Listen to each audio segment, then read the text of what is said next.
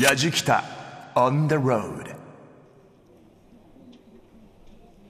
やじきたオンザロード旅人の伊門宗行でございます。さあ私は今あの東京のね下町にいるんです。下町って言ってもいろいろありますけれども僕が今いるのは葛飾柴又。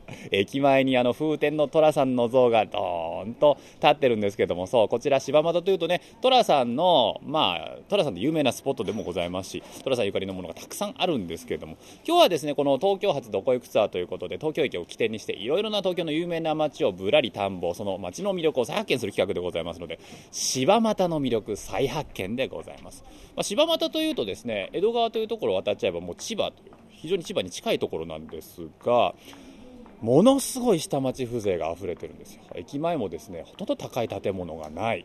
青空が今日は綺麗に映えております。そしてちょっと歩くとね柴又のあの帝釈天もございます。観光スポットでもありますよね。今日はこちらの柴又の魅力を再発見というよりはこの下町の風情の中にどっぷり浸かってやじきた on the road。柴又をぶらりしていきたいと思います。寅さんにまつわる何かもあるのかな？さくらみーちゃん行くぜ。というわけでやじきた on the road 今日も最後までお付き合いください。やじきた on the road を耳で感じる旅番組ご案内の中田美香です。この番組は日本全国津々浦々そこに暮らす方々との出会いを通じてその土地の魅力やゆったりと流れる時間をお届けする旅番組です。今回は東京発どこ行くツアーです。このどこ行くツアースタートは東京駅。毎回東京駅からこう迷路のように広がる地下鉄や JR を乗り継いで気になる場所へ。JFN 今宗行さんがやじきたスタッフと一緒に街をエリアをスポットをお散歩しながら東京の意外な魅力を発見していこうというシリーズ企画です。今回は映画「男はつらいよ」の舞台としても有名な柴又帝釈天矢切の私。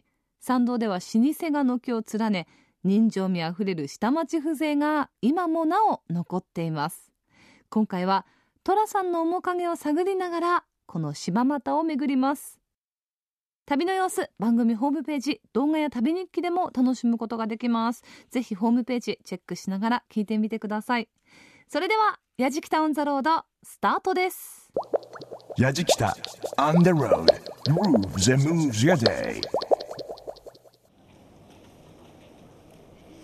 さあ柴又駅前はこれからスタートしようと思うんですけれどもまあ私一人じゃ心もとないのでですので非常に心強い助っ人を今日はお招きしております。えー、帝釈天の参道柴又新明会会長石川幸太さんでございます。石川さんよろしくお願いいたします。よろしくお願いいたします。石川さんはもう生まれも育ちもなんですか、はい、そうです。こちらの葛飾柴又あの寅さんの工場のようですよね。全くその通りでございます。帝釈天で産湯を？いやいやそれは違いますけども。はいはい。あの我々駅降りて、はい、まず一番先に目についたのが、はい、この風天の寅と題座に書かれた寅さんの銅像なんですけども、はい。はい、この大きさっていうのは？あ等身大でございます全くあのそのまんまの大きさ。寅さん等身大なんですか、はい、等身大でございます。これなんかいろいろと題材にもね、はい、山田洋次監督のコメントが書かれていたり、はい、そのコメントを見るとちょっとうるっときてしまうんですけれども、あのー、なんかエピソードはございますか？そうですね。まずあのこの銅像なんですけど、えー、えー、全国の寅さんファンからですね100円募金っていうのをやりまして20万人の人から募金をいただきましてそうだったんですか、その名前が全部この銅像の台座の下に入ってるんですよ。今はもちろん見ることは叶いませんが、叶いませんけど下にちゃんと入っております。その思いの上に寅さん立ってるんですね。そうですそうです。でもこうそんな思い俺は知らねえよみたいな感じでそうですね。ちょっとニヒルな感じもするんだけど、でもちゃんと背負ってる感じもするっていう。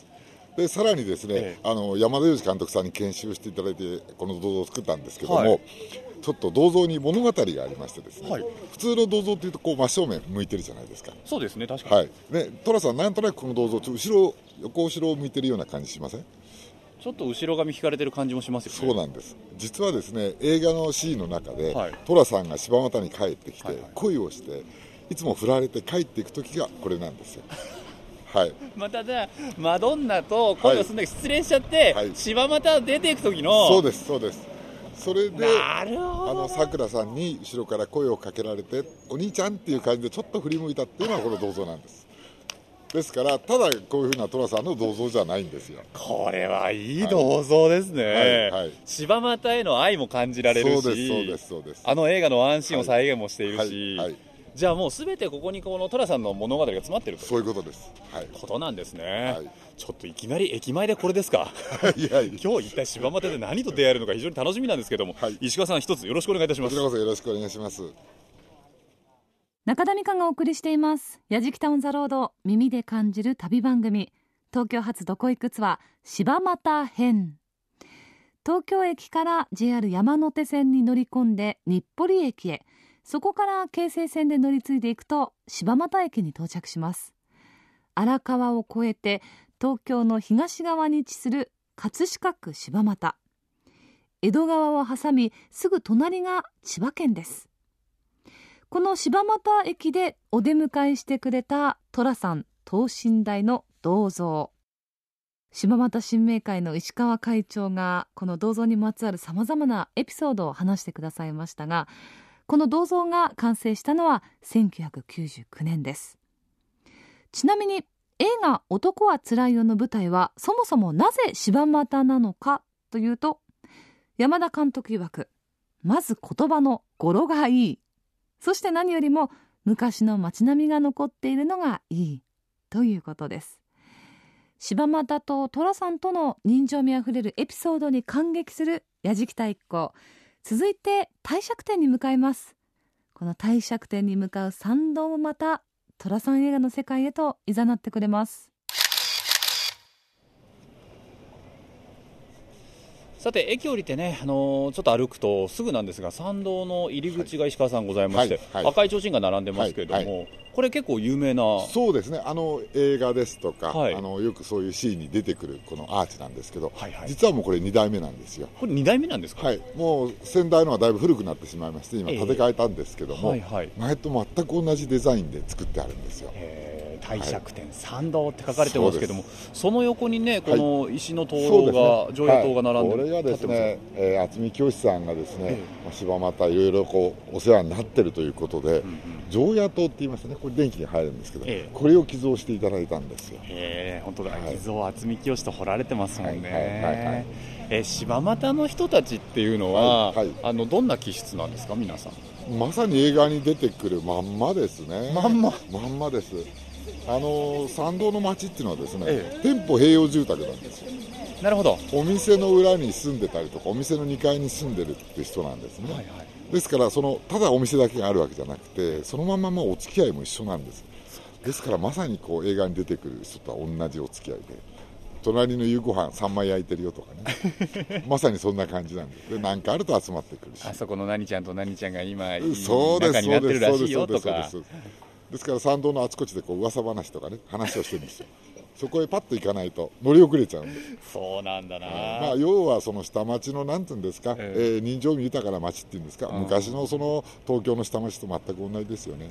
なるほどな、い、や実はさっきねちょっとここまで来るときに石川さんと話してたんですけどもやっぱりそのはい、人情味があるからこそ、あのアウトローな寅さんを受け入れられるんでしょうねそうです話をおっしゃってましたうん、一般的に言うとね、なかなかああいう感じの方が来ると皆さん逃げちゃうじゃないですか。確かに確かに。でもね、本当にもう迎え入れて、帰ってきたことがもう物語になるような。そうですよね。で一悶着を起こしてみたいな、うん。またそれが嬉しくてみたいな、それがやっぱりこの参道の下町の気質っていうか、気質なんでしょうけどね。はい。そういう方たちが暮らしてるんだって思いを抱きつつちょっとこの参道を歩いてみましょうか。そうですね、はい、この町はね、変えない開発って変な言い方なんですけど、はい。ことをやってるんですよ、変えない開発。変えない、はい、で日本って今、どんどん変わるじゃないですか、えあえて変えないように開発をする。ちょっとちょっと矛盾するんですけど、というのは、今、ほら、地震の耐震性ですとか、ええ。防火とかっていうんで、どうしても古い建物を残せないですよね、それをお金をかけて耐震性を施したりとか、それでちょっとね、ここちらのお料理屋さんを見ていただきたいんですけど、こちらの建物もええ。明治時代か大正の初期の建物なんですよ。ーこちら参道左手にまず見えてきたのははい。恵比寿屋さはいんという,、そうですね。お店ですが、はい、でこちらも何度もやっぱり手を入れまして本当だったら建て替えちゃった方が早いんですけど、え昔のその景観っていうかあれを残すというところーちょうどこの参道の口を向いてる方は古い佇まいですもんね。でちょっとこちらね軒の下をご覧いただきたいんですけど、はいはい。招きっていうのがあるんですよこ招き。はい。招きっていうお客さんのお名前が入ってますよね。あ本当だ。これはそのお店の宝なんですよ。えどういうことですか？はいこちらはまあお得意さんっていうことなんでこういうお得意さんが例えば建物を直したりとかおめでたがあった時にこういうものを送ってくれるんです。それが今でもこうやって残ってるんですねおそらくこれ大正時代か、ね、だと思うんですけど。よくねあの、はこのなんだろう字面で言うとね千社札とかに使わそうですれるようなそうですそうですそうです字面ですけれども、これが板にねはい。彫られてるんですよね。そうです。ですから普通はねもうこういう古くなっちゃうと捨てちゃうんでしょうけど、ええ。でもあえてこれを残してもらってこういう家ですよっていうことの証なんですよね。こういったお客さんに愛されてるんですよっていうことでもありますもんね。はいやじきた on the road はい、ここからが通りを渡りまして、あのよく寅さんが出てくるシーンの、はいはいこちらはいが参道でございます。ああこれはもう皆さはい。んよくご存知だと思いますよ、そうでございますね。よくあの寅さんがこう帰ってきたりとか出たり入ったりとかっていうシーンはここで撮ってるんですよ。あのお団子屋さんとかせんべい屋さんとかの並ぶそうですそうです。まさになところです。そうです。まあ車屋さん自体はセットですけど、ええ。まあこの参道のこの通りっていうのはそのまま今でも使っております。いいですはい。ね、こちらが当店なんですけど、はい。こちらがですね、えっ、と明治の初めの頃の建物なんですよ。これがそうなんですか、はい。はいこちらの石川さんのお店なんですもんね、そうで高木屋ここもやっぱり耐震とか防火とかそれをやりながら今でも残してるんですそれこそ関東大震災とかね東京大空襲とかなんかもあったんですけど、はいはいはい。それもそのまま残ってます。なるほどでなこちらが同じくうちの店なんですが大正時代なんですねで実はですねこのはい家引っ張ってきたんですよ、引っ張ってきた？うん、引き家っていうことがありましてね、ええええ帝釈天の参道ここじゃなくてもうちょっと後ろ側にあったんです。あそうなんですか、はい、でそれをここに参道にすることによって、ええ。この家をみんな引っ張ってきてこの道路に合わせた。ダイナミックな話ですね。そうです。昔はこう家を引っ張るってこと結構あったんですよ。あそうなんですね、はい。ダイナミックというかな というか。そうですね、どうですか？やっぱりこの参道のお店っていうのは、まあ、観光客の方も多いでしょうし、サービス精神は旺盛という感じなんですかね？ね。あのなんていうんですかね？いらっしゃいませありがとうございますじゃなくて、ええ。お買いになっていただいた時にちょっと一言。どちらから来たんですか？今日は何ですか？みたいな。そんなこう会話をするようなお店が多いと思います。ちょっとおせっかいっちゃおせっかいなんですけどね。黙って買いたいのに。いやいやいやでも一言聞きたいみたいな。でもね僕柴又に来る方はちょっとそれ味わいたいと思うんですよね、はい。なんかそこまで来てだと思うんだよそうですね。でこちらがねおせんべい屋さんなんですけど柴又ってあのお米の文化の町なんですよ実は。柴又がお米の文化の町、うん。あのこの辺りね火災火災量火災米っていうお米が取れたんです。その火災米っていうのはうるち米でございまして、はい。それを使ってできたのがお団子とおせんべいなんです。あだからこのお店が多いんですね。そうです。あのおせんべいはどちらかというと保存食、うん。日持ちがします、お団子は日持ちがしないんでね、まあ、その日のうちに食べてくださいっていうこと。でここもそうなんですけど全部手焼きなんです。あそこで今焼いててでそこのうちのご主人のタレがあって、はいはいはい。独特な味が出ると。なるほどな。こういうことでございます。そっかそっか、はい。帝釈天へ向かう参道をブラブラ。平日にもかかわらずこの日もかなり賑わっていたようですね。名物の団子屋さんせんべい屋さんそして川魚料理のお店などもうまさに「男はつらいよ」の映画にタイムスリップしたかのような感覚になります建物の耐震性など補強をしながら昔の景観を残しつつ街づくりをしている変えない開発。これ2009年グッドデザイン賞を受賞しています。まさに街ぐるみの協力があるからこそ下町風情をしっかりと残せているんでしょう。さあ再び参道をブラブラしていますと帝釈天と大変ゆかりのある園田仏具店に案内されました。ここでもまたいろいろなお話が聞けたようです。さあ石川さん。はい。あのもうちょっとで帝釈天ですけれども、はい。その前にこの彫刻屋さんがあって、はい。ここが何やらいいエピソそうですードというか、あのご覧の通りちょっと大石店2点もご覧になっていただきたいんですけど、はい周りに彫刻が彫ってありますよね。これ素晴らしいですよね。そうなんです。あの歴史的にはそんなに古い建物じゃないんです。ね大正時代の初めと昭和の初め,、えー初めの頃までに、まあ、できた建物なんですけど。そうなんですね。問題なのはその全部木造ということと、はい。普段壁の入ってるところに全部彫刻が入ってるんですよ。ああ確かに確かに。はい、でこのが彫刻の寺っていうことですごく有名なんですけど、はい。これからご案内する店がその彫刻を彫ったご子孫の方がやってるお店なんです、だはいったんですか、中をちょっとご覧になっていただきたいんですけすいまどせんお邪魔します。すごい木彫が揃ってるでしょ。これすごいですね。全部手作りなんですよ。はあ、はい、全部手作りでこういうふうにこう彫ってらして、まあ、じゃあ彫刻のことはねせっかくですからご主人さんいますんで。ご主人ちょっと彫刻のこと。すいませんよろしくお願いします。すいません突然押しかけちゃって。ちなみに何代目なんですか？私は3代目。三代目、ええ。ということはあの帝釈天の彫刻を彫られたのは？のおじいさんもあの親父も彫ってる。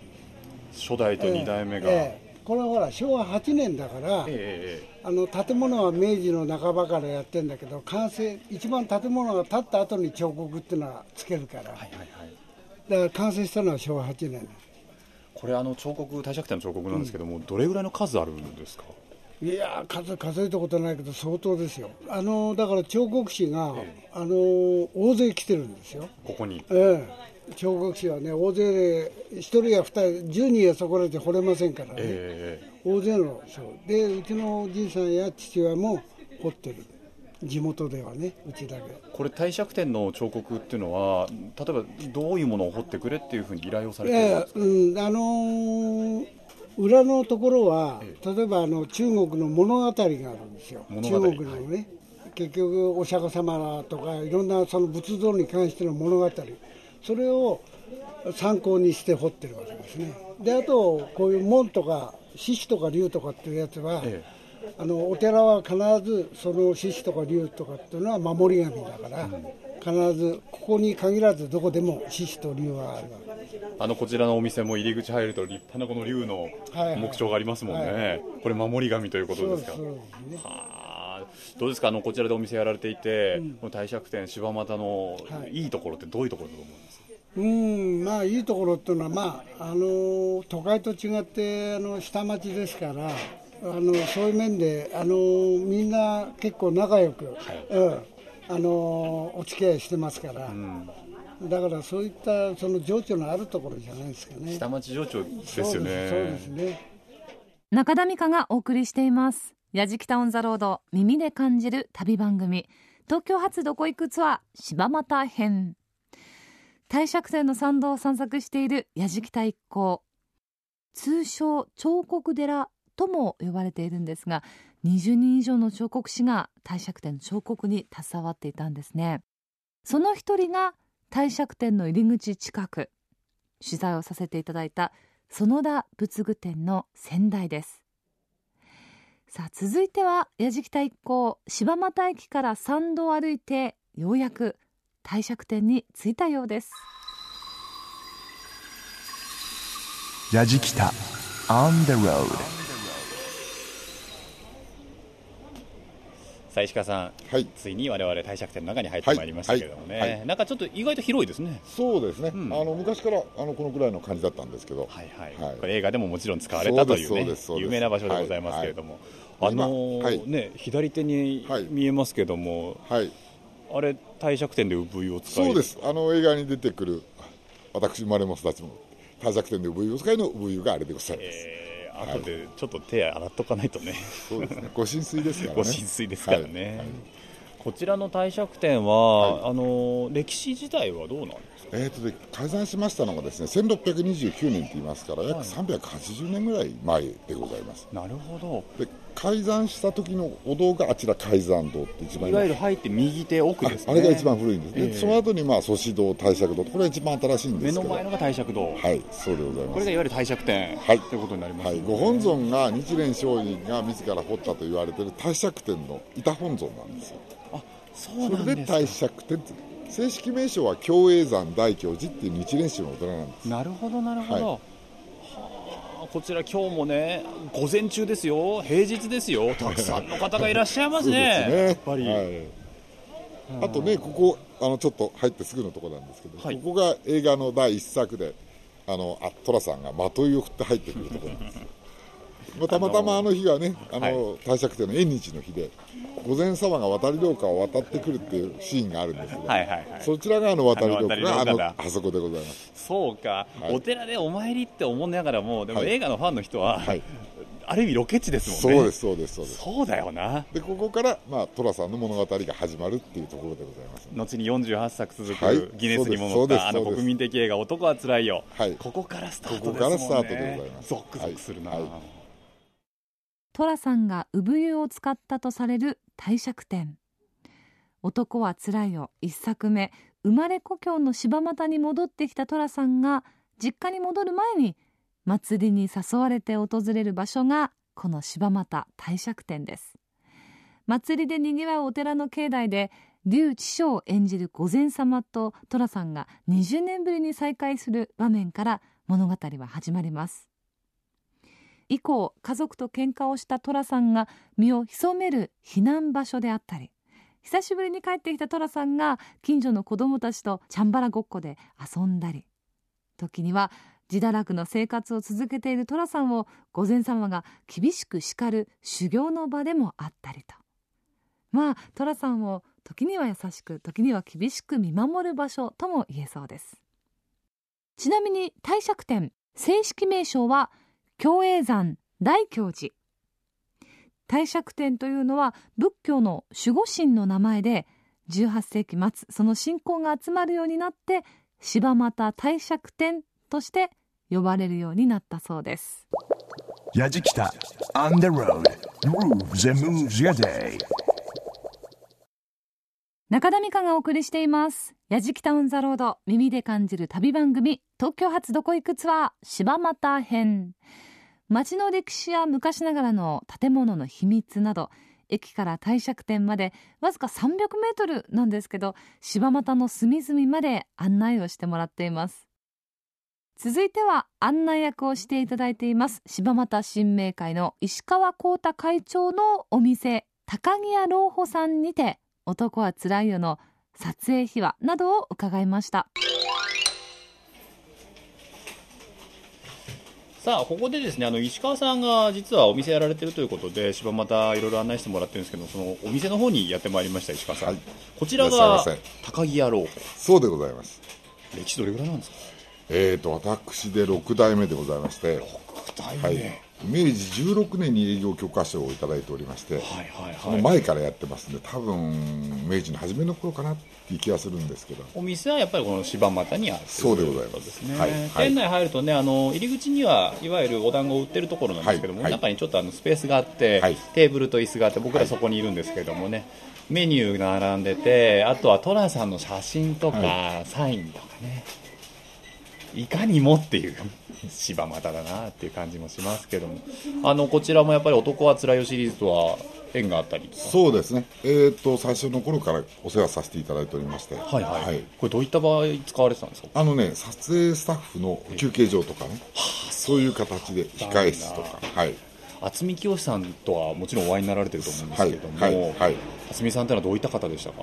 えっ、とね、寅さんとはまるで違う人、まるで逆な人、ということは、はい。えー真面目な。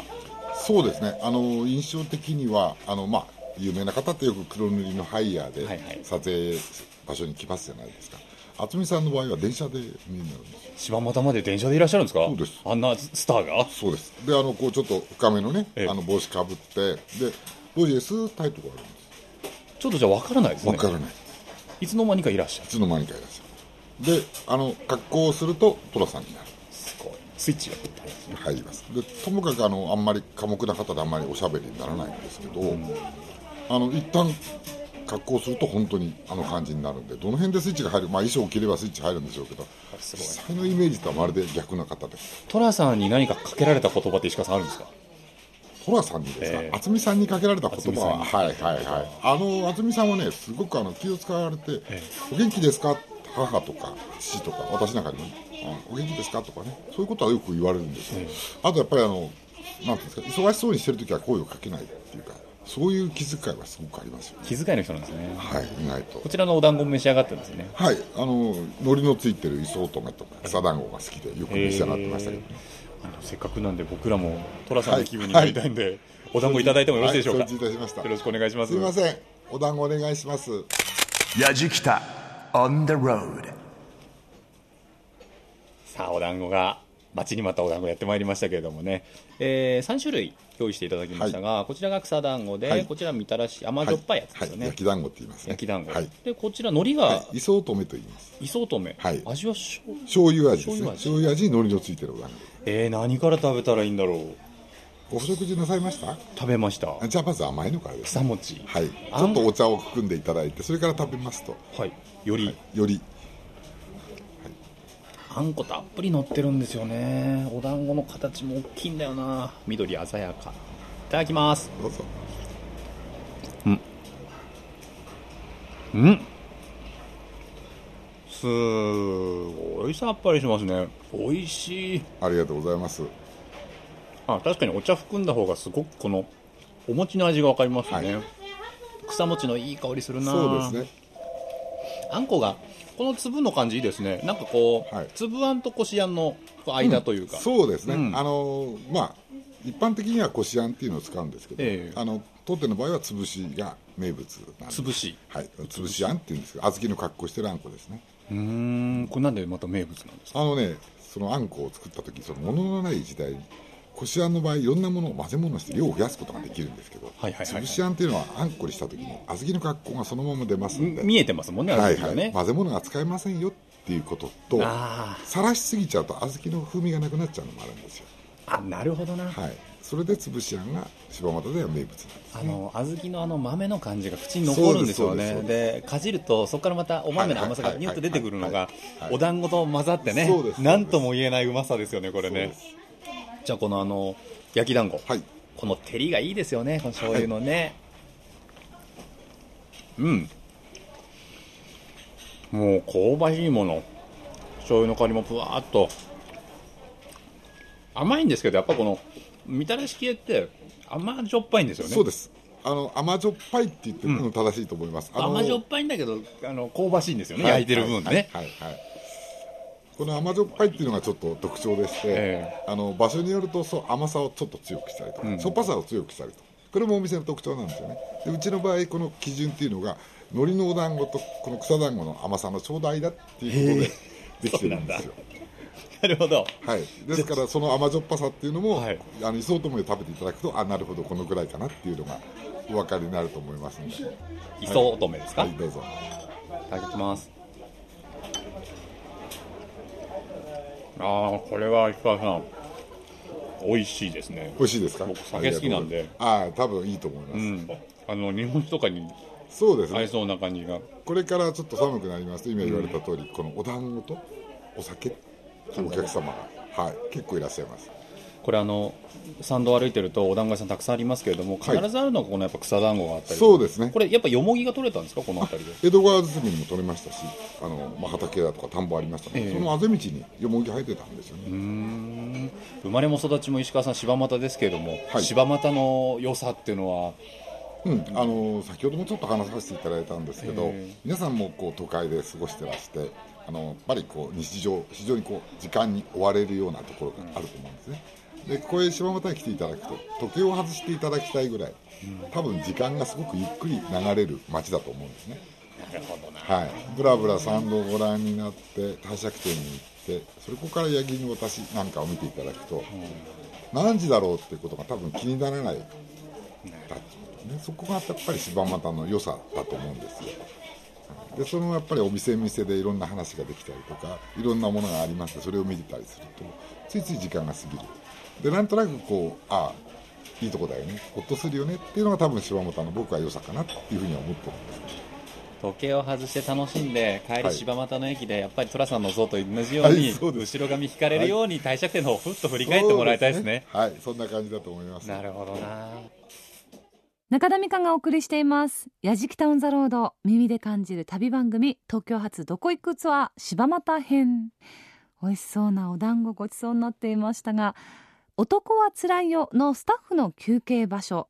渥美清さん御用達のお店でもあった高木屋老舗帝釈天の参道の途中に向かい同士に立ち並ぶ木造瓦葺きの建物は明治と大正時代に建てられました。店内には渥美清さんや山田洋次監督そして歴代のマドンナたちの写真や渥美清さんからいただいたのれんなど見るだけでも価値のある品ずらりと飾られています。寅さんの世界にどっぷりと使ったやじきた一個続いて柴又を締めくくるにはやはりあそこしかないでしょう。有名なあの場所へ向かいました。わあ矢切の私だよ。さあ今ですね柴又側から我々矢切の私に来ましてね江戸川をこの渡し船で渡るっていう感じなんですけどもまあもちろんね矢切の私有名な歌がもございますんでね皆さんよくご存知だと思うんですけど実際にこれ僕も乗るのは初めてですしまさかですねワンちゃんと一緒に矢切のそう渡し船にワンちゃんが乗ってるんですけどワンちゃんと一緒にねこちら乗るとは思わなかったな。今日ちょっと風が強いんですけどもね。あの江戸川そんなにね川幅がある方ではないとは思うんですけどもでもこうやってゆっくりとゆっくりと今岸を離れてこう漕ぎ手の方がゆったりとねこの船を漕ぎながら川の流れに少し船を任せながらですね。風が強いですね。今日は今日は風が強いですね。さあここでこの矢切の私の船頭さんにお話をお伺いします。お名前をお伺いしてもよろしいですか？杉浦です。杉浦さんよろしくお願いいたします、はい杉浦さん何年ぐらいここで矢切の私の船頭さんやられてるんですか？私はね父親とずっとやって、ええ。今年で大体30年ですね。30年、はい。今どんな方がこの私をこの船で利用されるんうですか？ーんとねやっぱまずあの柴又帝釈天に遊びに来た人。はい。あとここの千葉県側から東京界隈を堤防の上ね、ええ。ー散歩ですね。散歩とかあとハイキングですね。うん。あと年配の方のウォーキングとかね、はいはいはい。いろんな方いらっしゃるんですよね。なるほど。これでも私というこの船頭さんがいて船があって私船というこの、まあ、業務形態というんですかね。お仕事ですけれども。これはほ昔は他にもたくさんあったんですか？このね江戸川にはね15か所ぐらいあったんだって。あそんなにあったそんんですか？そんだけあったんですけれど、ええ。いろいろね時代が、まあ、江戸時代から明治の時代になって、交通機関がいろいろ変わったりして、ええ。あの今のところねうちの矢切のとこだけになっちゃったんですね。でも交通機関いろいろ業務、ね、仕事は変わって、まあ、すぐそこには線路もありますしね電車で移動する方も多いですけどもこの船やっぱこう利用してほしいなというお気持ちももちろんありますよね。昔とねこの船に乗る目的の人が違いますからね、はいはい昔はまあ足代わりって感じだったんだけど今はね本当にあ行楽客のお客さんがほとんどですからね。僕ら実はこの矢切江戸川を少し往復して戻ってきたんですけども気持ちがいいですね。あ今日はね、ええ。特にいい天気ですからね、うん。カラッとしててとても良かったんじゃないですか。その時間の流れ方が全然違うなっていうのはすごく感じましたあのぜひねリスナーの皆さんも矢切の私。こちらの往復で400円。そうなんですね。片道だと200円はいそうです。